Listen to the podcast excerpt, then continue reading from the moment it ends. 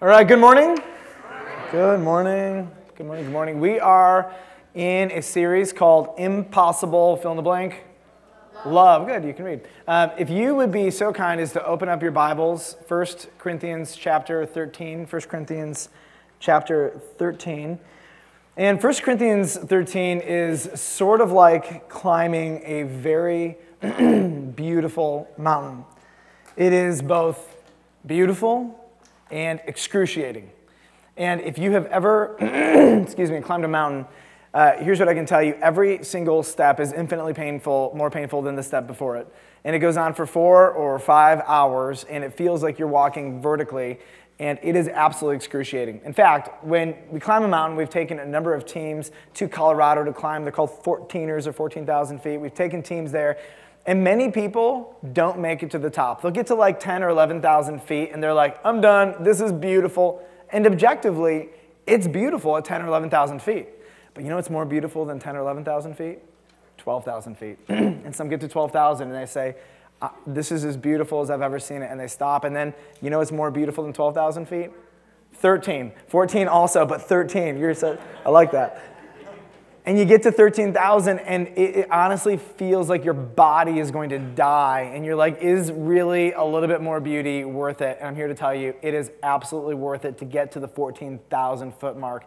And your body is, is excruciating, and you look out, and it's so painful and so beautiful at the same time. And that's exactly what First Corinthians thirteen is like. If you just stop, it's like the whole chapter is climbing and escalating. And you could stop at verse three, and you say, oh, that was so beautiful. And then you get to verses four, five, and six. Love is patient, love is kind.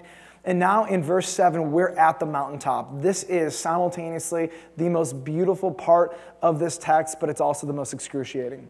Um, it is very, very, very hard to read this and feel good about yourself. But at the same time, it's very hard to read this and not say, whatever that describes, that is beautiful and gorgeous, and I want more of it. So I want to read to you verse seven, which I think is one of the most insane verses in the Bible. Um, it's absolutely ludicrous if, if you kind of just think about it. Here's what it says. Love bears all things. Love believes all things. Love hopes what? All things. Love endures all things. You mean, by everything, do you mean everything? Like God, by everything, I mean all things, one hundred percent, all the time, without doubt, without hesitation, right? All things. So, okay, God, you don't know who I'm married to.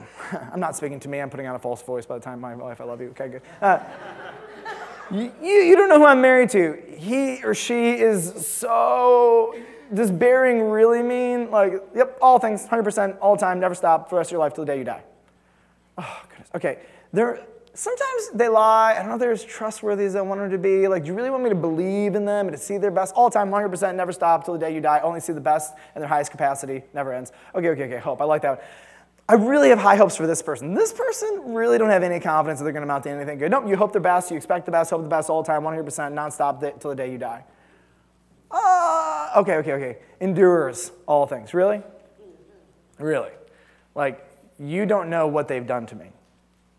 I think he would say, you don't know what you've done to me, and I endure you. All the time, one hundred percent, all things.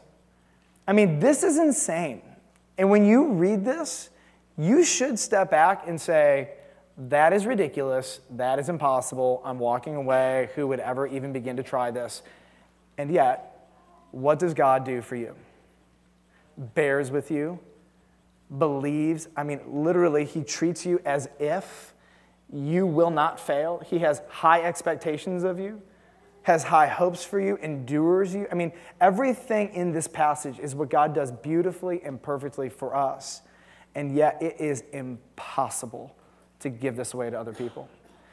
And so we get to this one hundred percent all the time. I want to, I'll read to you this in Greek, because it actually sounds kind of funny, but sometimes when you hear the same word in a different language, and the Greek word for all things, it's panta. Say panta? Panta. Panta. All things, all time, one hundred percent. Like, that's that's the word. Panta stegai, panta pistuai, panta apize, panta hupomene. Like, panta, panta, panta. And when you read this, it's like all time, all time, all time, all time. Like, it's overwhelming to the point where you're like, sometimes, no, all the time. And so we get to point number one in your notes, and we're just going to look at um, two words in this verse of chapter seven. And the first one says, love bears all things. Now, if you're reading in your Bible in the N I V or the E S V, that's what you have. That's the Pew Bible in front of you. If you're reading the N I V, here's how they translate it. Love always protects. Okay, doesn't that feel like two totally different statements? Love bears all things. Love always protects. Well, another version, the New Century Version, says, love patiently accepts all things, which feels like a third-like translation. So does it protect? Does it bear? Or does it accept all things? You go to the New Living Translation. Love never gives up. Well, that's different than bears all things, protects all things. I mean, this is getting kind of frustrating. The Message says, love puts up with everything. Really? Like everything? Like you just you know, do whatever you want to me, no big deal, right? So you get to a point, honestly, when you start reading all the English versions, you're like, something feels off. Maybe this word isn't as clear-cut as we want it to be. And I actually think it is. The Greek word is stego. This comes from a noun, and the noun is roof. You know what a roof is? The thing that goes on top of your house, okay? Uh, and it's the verb of that. It's to cover as a roof covers. And so I want to give you what I think is probably one of the best words in translation for this. And the word is simply this: love covers all things. Love covers all things. And we have to unravel what this really means, because it means some specific things. And a roof does a whole bunch of things. Roofs protect, um, roofs support. But there's one part of a roof here that I want to draw your attention to. And this is what Paul is trying to get at in First Corinthians chapter thirteen, verse seven, when he says, love stegos all things. What he's saying is, roofs, or love, covers all things. I want to define this for you. Here, a covering love is a love that covers a sinner who has harmed you with grace, like the roof covers the inhabitants of the home. And so something is being covered, and what's being covered is not sin, but a sinner. And there is a covering in your house. The covering is your roof. But for the Christian, the covering is grace.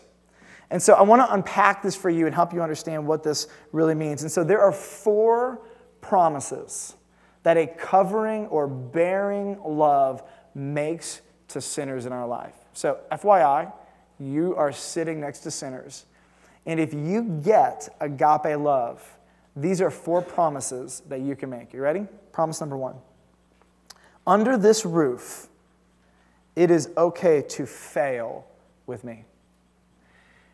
In this house, in this community, in this place, it is okay to fail. You do not need to be afraid of failing. If you mess up, my presence is the safest place to mess up. Why? Because grace is covering you. And I am taking grace, and we'll explain this in a moment, and covering all of you with it.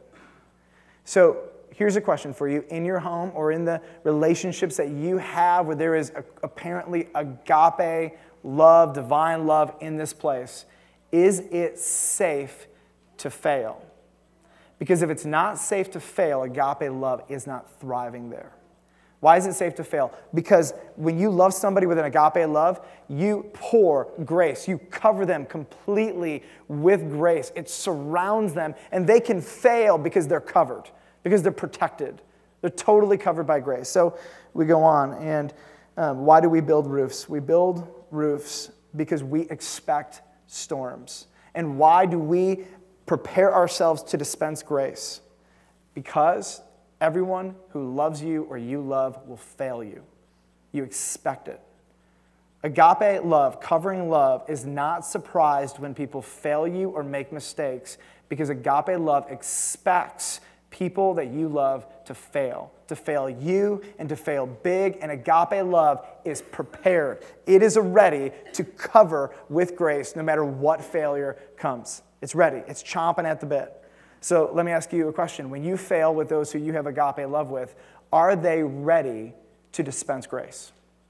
Now, here's the irony. When you fail God, what do you expect him to give you right away and immediately? Everybody say it. Grace.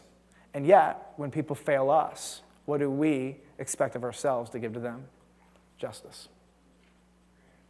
Here's the irony of this. We expect perfection from God, and we receive beautiful things from him.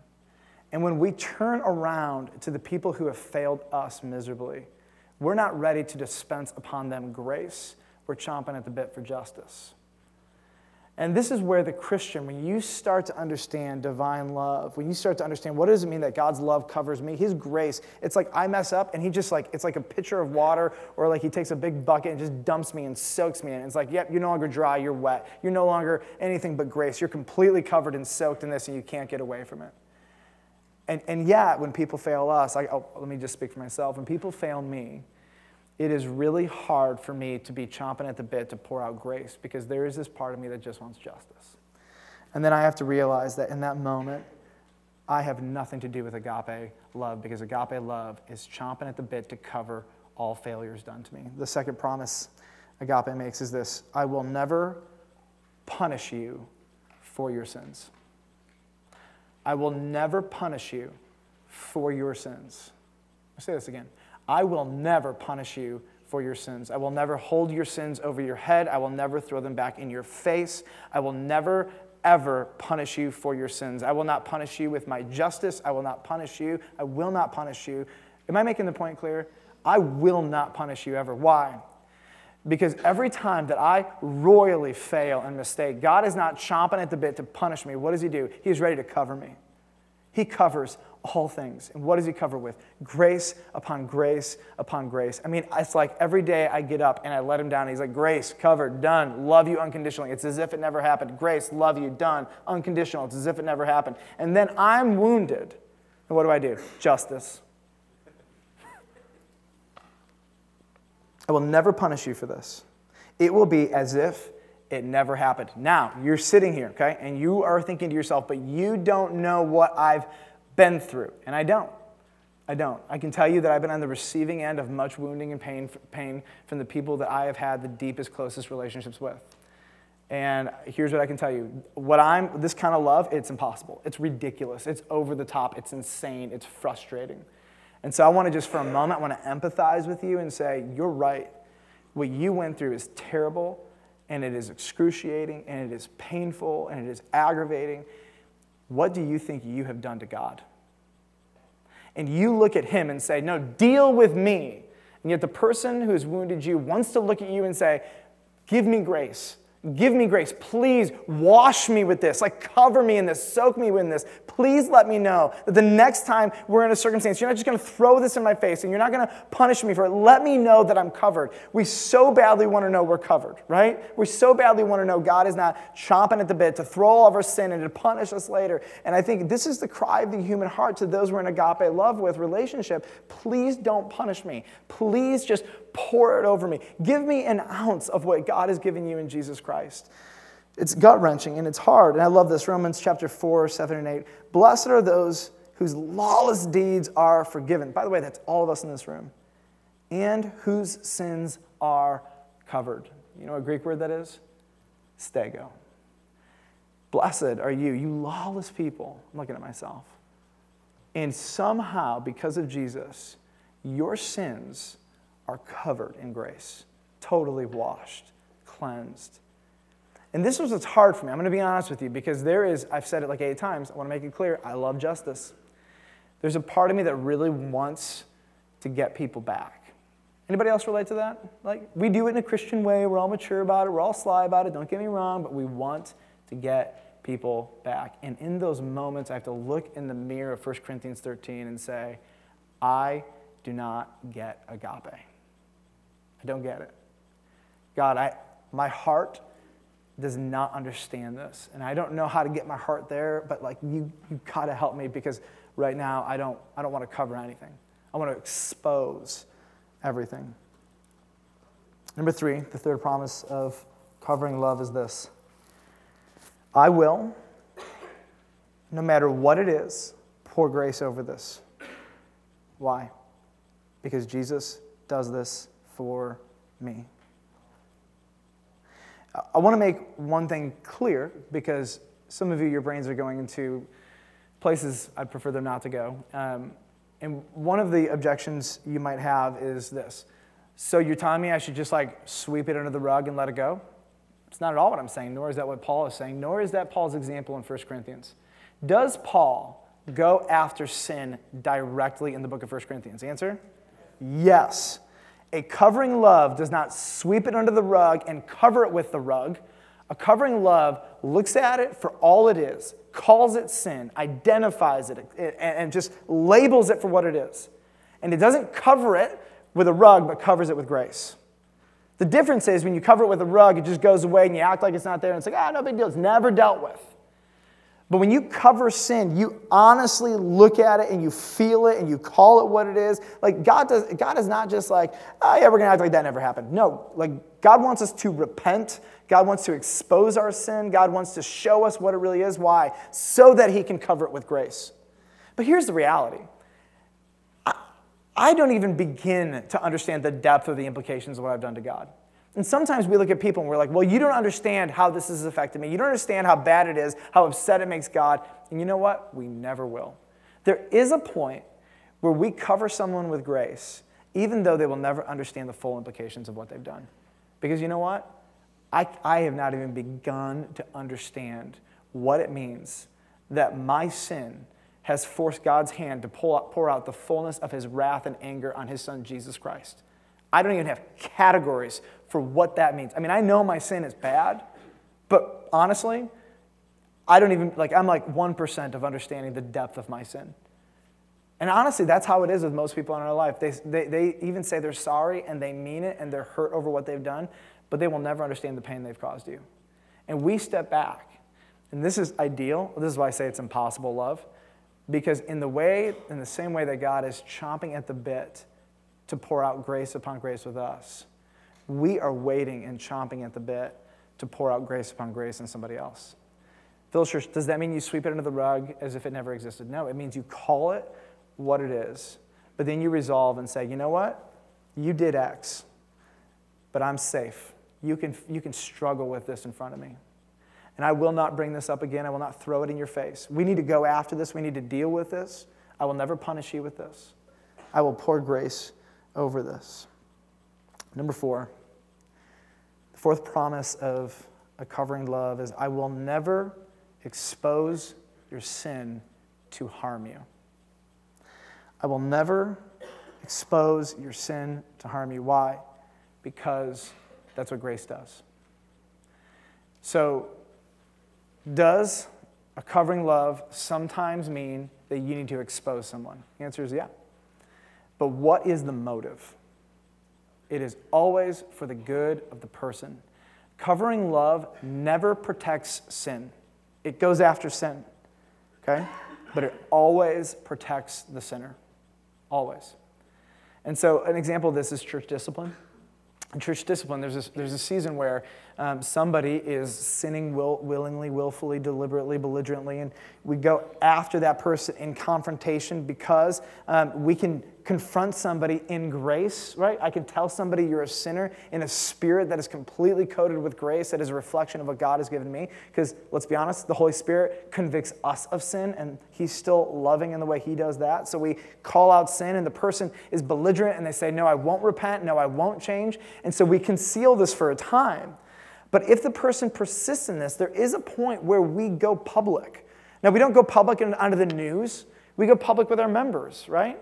And because there is a place and there is a time and there is an appropriateness to expose sin, but there's a process for it.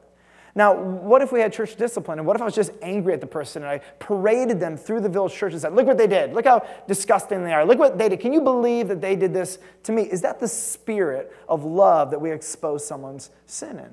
No. We do it graciously with expectation and prayer and hope for their repentance. And this is, I think, what makes, honestly, love so hard is because somehow, for some people, we have to get to a point where we expose them with love, with no sense of justice on our end, trusting justice to God. But we have to get to a place where we say, I will not expose you unless it is for your good. Proverbs eleven thirteen, whoever goes about slandering reveals secrets. But he who is trustworthy in spirit keeps a thing, what is it? Covered. First Peter four eight, above all, above all, love, keep loving one another earnestly. Why? Since love, it covers a multitude of sins. Agape love has the capacity to be wounded over and over and over in a multitude of experiences, and it still has enough grace ready to dispense and to cover that person. It does not mean that love just goes, oh, no big deal. The roll-off verse, like, yeah, I'm not even going to think about it. No, here's what it means, that love has the ability, when wounded multiple times, to pour out grace upon grace upon grace, seven times seventy, over and over and over and over and over and over again. Does this feel impossible to anybody else? Because I feel like an idiot and a jerk, basically. I feel like, as I'm preaching this, one of the most unloving persons on the planet. And I kind of think that's what God wants us to feel like at times when he reads this, when we read this. It's like, yeah, this is a big fat mirror. And when you look in the mirror of First Corinthians thirteen, you just realize, I am a sinner who desperately needs a Savior. Covering love is not afraid to be wounded or vulnerable. So I think this is one of the most difficult aspects of love bears all things. Because when you get married, you're marrying this person, let's let's be generous, sixty years, okay? And in sixty years, one human being has immense capacity to wound you deeply. And so when you get married, here's what you're saying. I am opening my life and my soul and my body to you. And I am giving you the opportunity to wound me. I am going to be vulnerable. I'm going to take down walls. And I'm going to give you the opportunity to do great good and great harm to me. And when you do great harm to me, I will not continually build more walls. I will cover that with grace. I will call it what it is. We will go after it. We will get counseling if we need it. I mean, we will go head on to this thing. But I will not punish you for this. I will expect you to fail me, because I'm going into this marriage, into this relationship, with open arms, vulnerable, without walls, myself totally exposed here, and saying, love me or wound me. I'll take whatever you dish. Because love postures itself to be wounded. It does. The only way you can be married to somebody and not be wounded is to protect yourself and to keep walls around your heart. It's not humanly possible. And so as a Christian, here's what I say. I can take your wounds. I can take your wounds. I can take your wounds for the rest of my life. And that's what I'm committing to. And I'm committing that as you wound me, that what I will do is take an ounce of the grace that has been given to me on a moment-by-moment, second-by-second basis by Jesus Christ, and I'm going to cover you in it. And it's going to kill, it's going to sting, it's going to be painful, but I've done no less to Jesus Christ. And so in marriage, in partnerships, in friendship, anywhere where you find agape love is a place without protective walls, and it's a place where we actually posture ourselves to be easily wounded. And this is why we say, pick your husband or your wife intelligently and wisely, because it is a relationship that for the rest of your life has the greatest capacity to wound you or to bring joy and life to you. And so this feels impossible. It just feels insane. It feels stupid. Everything in me says, no, I want justice. No, I want to punish you. No, I want to broadcast all of your sins and failures. No, I want to get even. No, I want to build walls around my heart. Me, I want to be protected. I want to make sure that nothing can get through. And at the end of the day, the Bible comes busts through this and says, no, love covers all things. And it has the ability to be wounded on the deepest levels and still dispense grace. Now, does it mean you ignore your wounds? Please say no. That is not what we're saying. What it does mean is that we have the ability to be wounded and to dispense grace. That is insane. It is impossible. And it requires divine love to be in us for us to even get close to it. It requires it. Because no amount of human agape love can do this. We can't even fake this. We can't even fake it. So love covers all things. It dispenses grace. Now, here's what we like to do. We, we like to um, give mercy instead of grace. I want to give you an illustration. Um, someone robs a bank. What do they deserve? Go to jail, right? Justice is, you go to jail. We love justice. Like, send him to jail. If we want to feel particularly good about ourselves, we'll give mercy. And mercy is, okay, I won't send you to jail. Okay, mercy is you don't go to jail. It's, it's kind of like it never happened. Grace is another level of generosity towards sinners that is insane. Here's what grace says. Keep the money, and I'm going to give you a job, and I'm going to love you and forgive you. It doesn't just neutralize the situation. It goes above and beyond the situation and gives them something completely one hundred percent undeserved. And then you would say, that's insane. And I would agree with you. What does God do with you every single day? Second chance, third chance, fourth chance, eightieth chance, hundredth chance, thousandth chance, oh, chance over and over and over and over and over again. And quite honestly, none of us deserve the responsibilities that we've been given in Jesus Christ in ministry to care for a husband or a wife or a kids or a job or a business or whatever else. And God just keeps saying, no, here you go. Here's more. Grace, grace, grace, grace, grace. It's insane.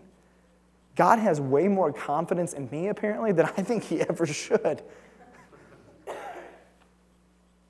And yet, right, I love it. I love that God sees my best. I love that he treats me as if I've never sinned. I love that he is so safe to fail with. I love that I can, I can just be honestly my worst self, and nothing is in jeopardy. And it's just like grace. I'm just like, he's like dumping it on top of me. This is what we want. Like, we long for this. This is what your husband wants. It's what your wife wants. It's what your kids want. It's what your friends want. It's what your church wants. We get to number two. Agape believes. Some things? No, all things. And again, the, the New Testament translations aren't really the most helpful. It's like kind of frustrating. Uh, the N I V says, love always trusts.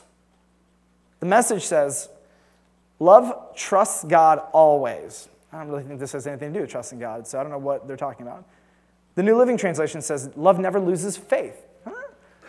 So here's the word. It's a simple word, pistuo. And it means to have faith or trust in someone. This is what we talk about when we say, do you want to get saved? You have to have pistis, which is faith. It's actually one of my favorite words. It makes it sound like you're kind of angry. You're not. Um, pistis, right? And so, like, you got to have pistis if you're going to get saved. It's faith or trust. So this is the verb form of it. It's, it's to wholeheartedly and unreservedly put yourself in someone else's hands, to trust them. And, and so here's what love does. Love trusts in somebody. So in your notes, uh, it says love bears and love believes. So scratch out bears and write covers, and scratch out believes and write trusts. Love trusts. Believing love, trusting love, does three things. It trusts someone even though they have let us down personally. Isn't this counterintuitive, right? No, you let me down, protective wall, we're going to have some issues, now you need to prove yourself to me, okay? Honestly, is that how God works with you? Now, is this a little naive, right? I think on some level it is. And yet love continually postures ourselves so that we give other people the opportunity to fail us and let us down. And when they do, which they will because we expect it, we're ready to throw grace over it. It's kind of insane. It's so counterintuitive. It's so countercultural. But when somebody lets us down, we trust them anyway. We believe the best in them. We look at them and say, I believe you're not going to be down forever. I, I believe you're going to get over this. And here's the crazy thing. It's not like some self-help guru who's like, I believe you're the best you can be. No, like what the Holy Spirit does when he gives you his agape, is when somebody fails, you actually see them at their best and believe that they will rise to the occasion the next time. And when they don't, you cover them with grace and you look at them again on the fifty-fifth time and you say, I, I think you got it this time. How many of you ever have ever been motivated with, you have failed me forty-four times and you are certainly going to fail me a fifty-fifth time, right? Anybody? Or, hey, I truly believe you can do this. Jesus, the Holy Spirit, they're in you. I believe you can rise to the occasion. I mean, which one inspires and motivates you more, right? Number two, yeah, what is our response in different ways? We expect people to fail us. We pull back our trust for them because of mistakes that they've made. And yet agape looks and says, no, I'm going to believe the best in you. This is insane, by the way. I keep saying that. I just keep reading this, and I'm like, God, You love me with an impossible, insane love. And when I fail you, grace. And then you, you it's like you just keep believing in me. Number two, trusting love expects someone to achieve their capacity every time. I'll be honest, I don't see people like that. Like, you failed fifteen times, I really don't expect you to rise to the occasion now. You know, like, and yet God consistently makes it clear, like, I don't ever expect, like, when I'm going to go do something that God thinks that I'm going to fail. Like, I just don't have that picture of him, like a grumpy old dude, like, yep, you're going to fail. Yep, you're going to fail.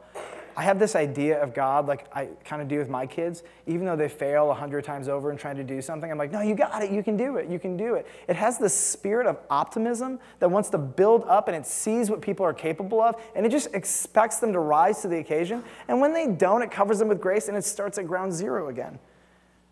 And then finally, trusting love is willing to be let down and wounded. In fact, I would say it expects it. It's okay. After all, like, I am the safest place for you to fail. That's what agape love should be able to say. I expect that you're going to fall. I expect that it wasn't going to work out. That's fine. Like, covered. Let's do it again. I expect it. I know, I know it's I know it's hard. Yep, I see that. I believe you can do it. Fail, covered in grace. Let's get up, starting over. Isn't that what you want for people to do to you? Do you want them to say, you failed fifteen times before, and now you're going to do it again? No. Is that what God does for us? No. So what is, why is it so difficult to receive this kind of love from God and not give it away to the people that we say we love the most? The enemy of believing, trusting love is cynicism. Cynicism expects people to be at their worst. She always, he always. Uh, the following people always do this. They, all, they, they find the worst in somebody, and they just expect it. And you know what? To be honest with the cynic, they're usually kind of right. But who wants to be on the receiving end of cynicism? Nobody. Nobody at all. In fact, it demotivates us, it discourages us, and it makes us not really want to be around you.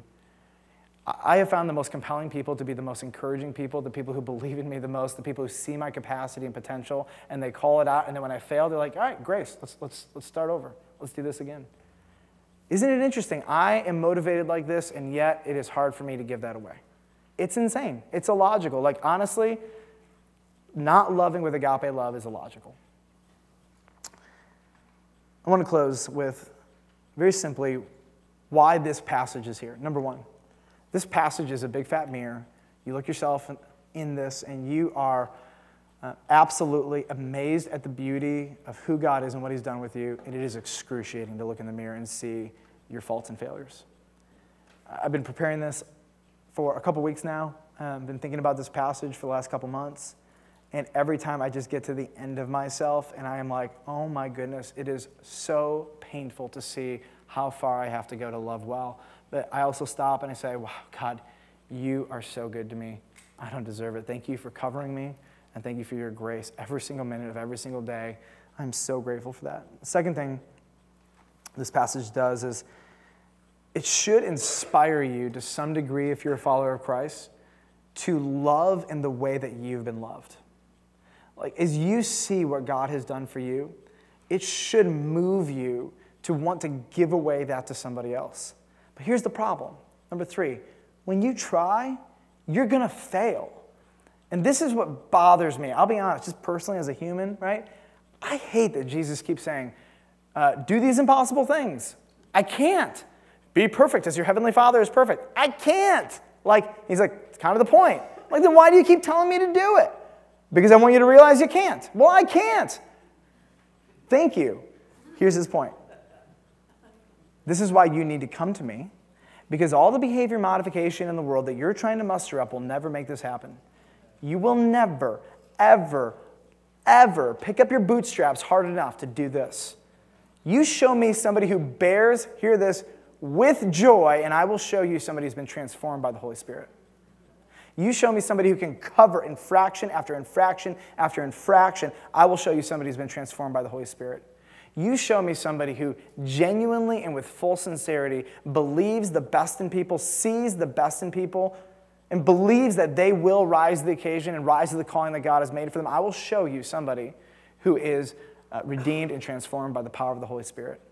And so you, you could leave here and muster up all the self-will you want. You're going to fall on your face. You're going to utterly fail until God transforms your heart. And here's the deal. He's going to give you opportunity after opportunity after opportunity to give this kind of love away. And when you fail, you get on your face and say, God, I can't do this. Change my heart. And here's, I think, the crazy little thing about this is that uh, there's this principle in the Bible that the more time you spend with Jesus, the more you start to become like him.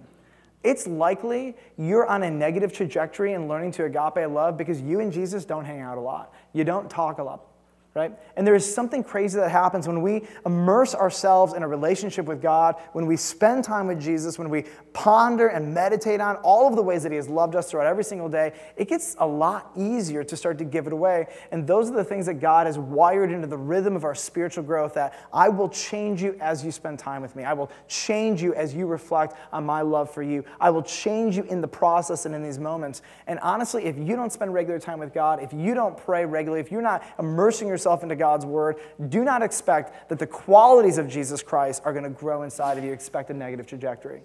This requires heart transformation, and not just one time because you had a good spiritual retreat or weekend or moment with the Lord. It requires a daily, vigorous, passionate relationship with God, because our hearts are always running in the trajectory of non-agape love. And we need God to consistently redeem and transform our hearts. But you show me. You show me somebody who covers and believes and trusts. I will show you a heart that is redeemed by God. And so he puts this here so that we get to the end of ourselves. I really actually hope that right now you feel like a failure. Not because I want you to feel like a failure, so that you get on your face and say, God, do in me what I cannot do myself. And then some of you are, are like, your relationship with God is awesome.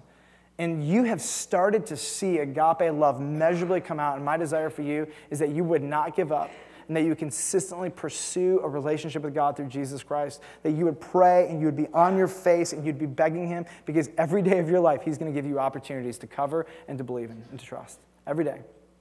And every day is an opportunity to give just an ounce of way of what God has given us in Jesus Christ. So Village Church, good luck at loving. Have at it. Yeah, isn't that so encouraging? Watch what God does in your heart, what was never possible before, as you grow in your relationship with Jesus Christ. Let's stand together and worship. In a moment, actually, let me pray, and then you can stand. Um, Father, I'm so aggravated at all of the things I'm not. I know I speak for so many people here, and yet, Lord, you are so safe to fail with. God, I feel like on a daily basis I have so many regrets, and yet I never feel condemned by you. Your word says there's no condemnation for those who are in Jesus Christ, not one ounce of it.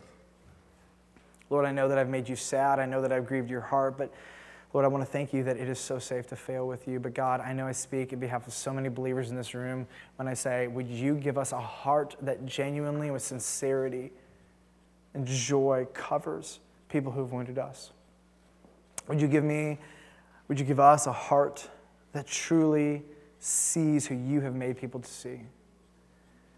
I pray, God, that we would have your lens, we'd have your eyes, and um, but Lord, that only comes because you're going to do a massive transformation in us, so we invite you to do that.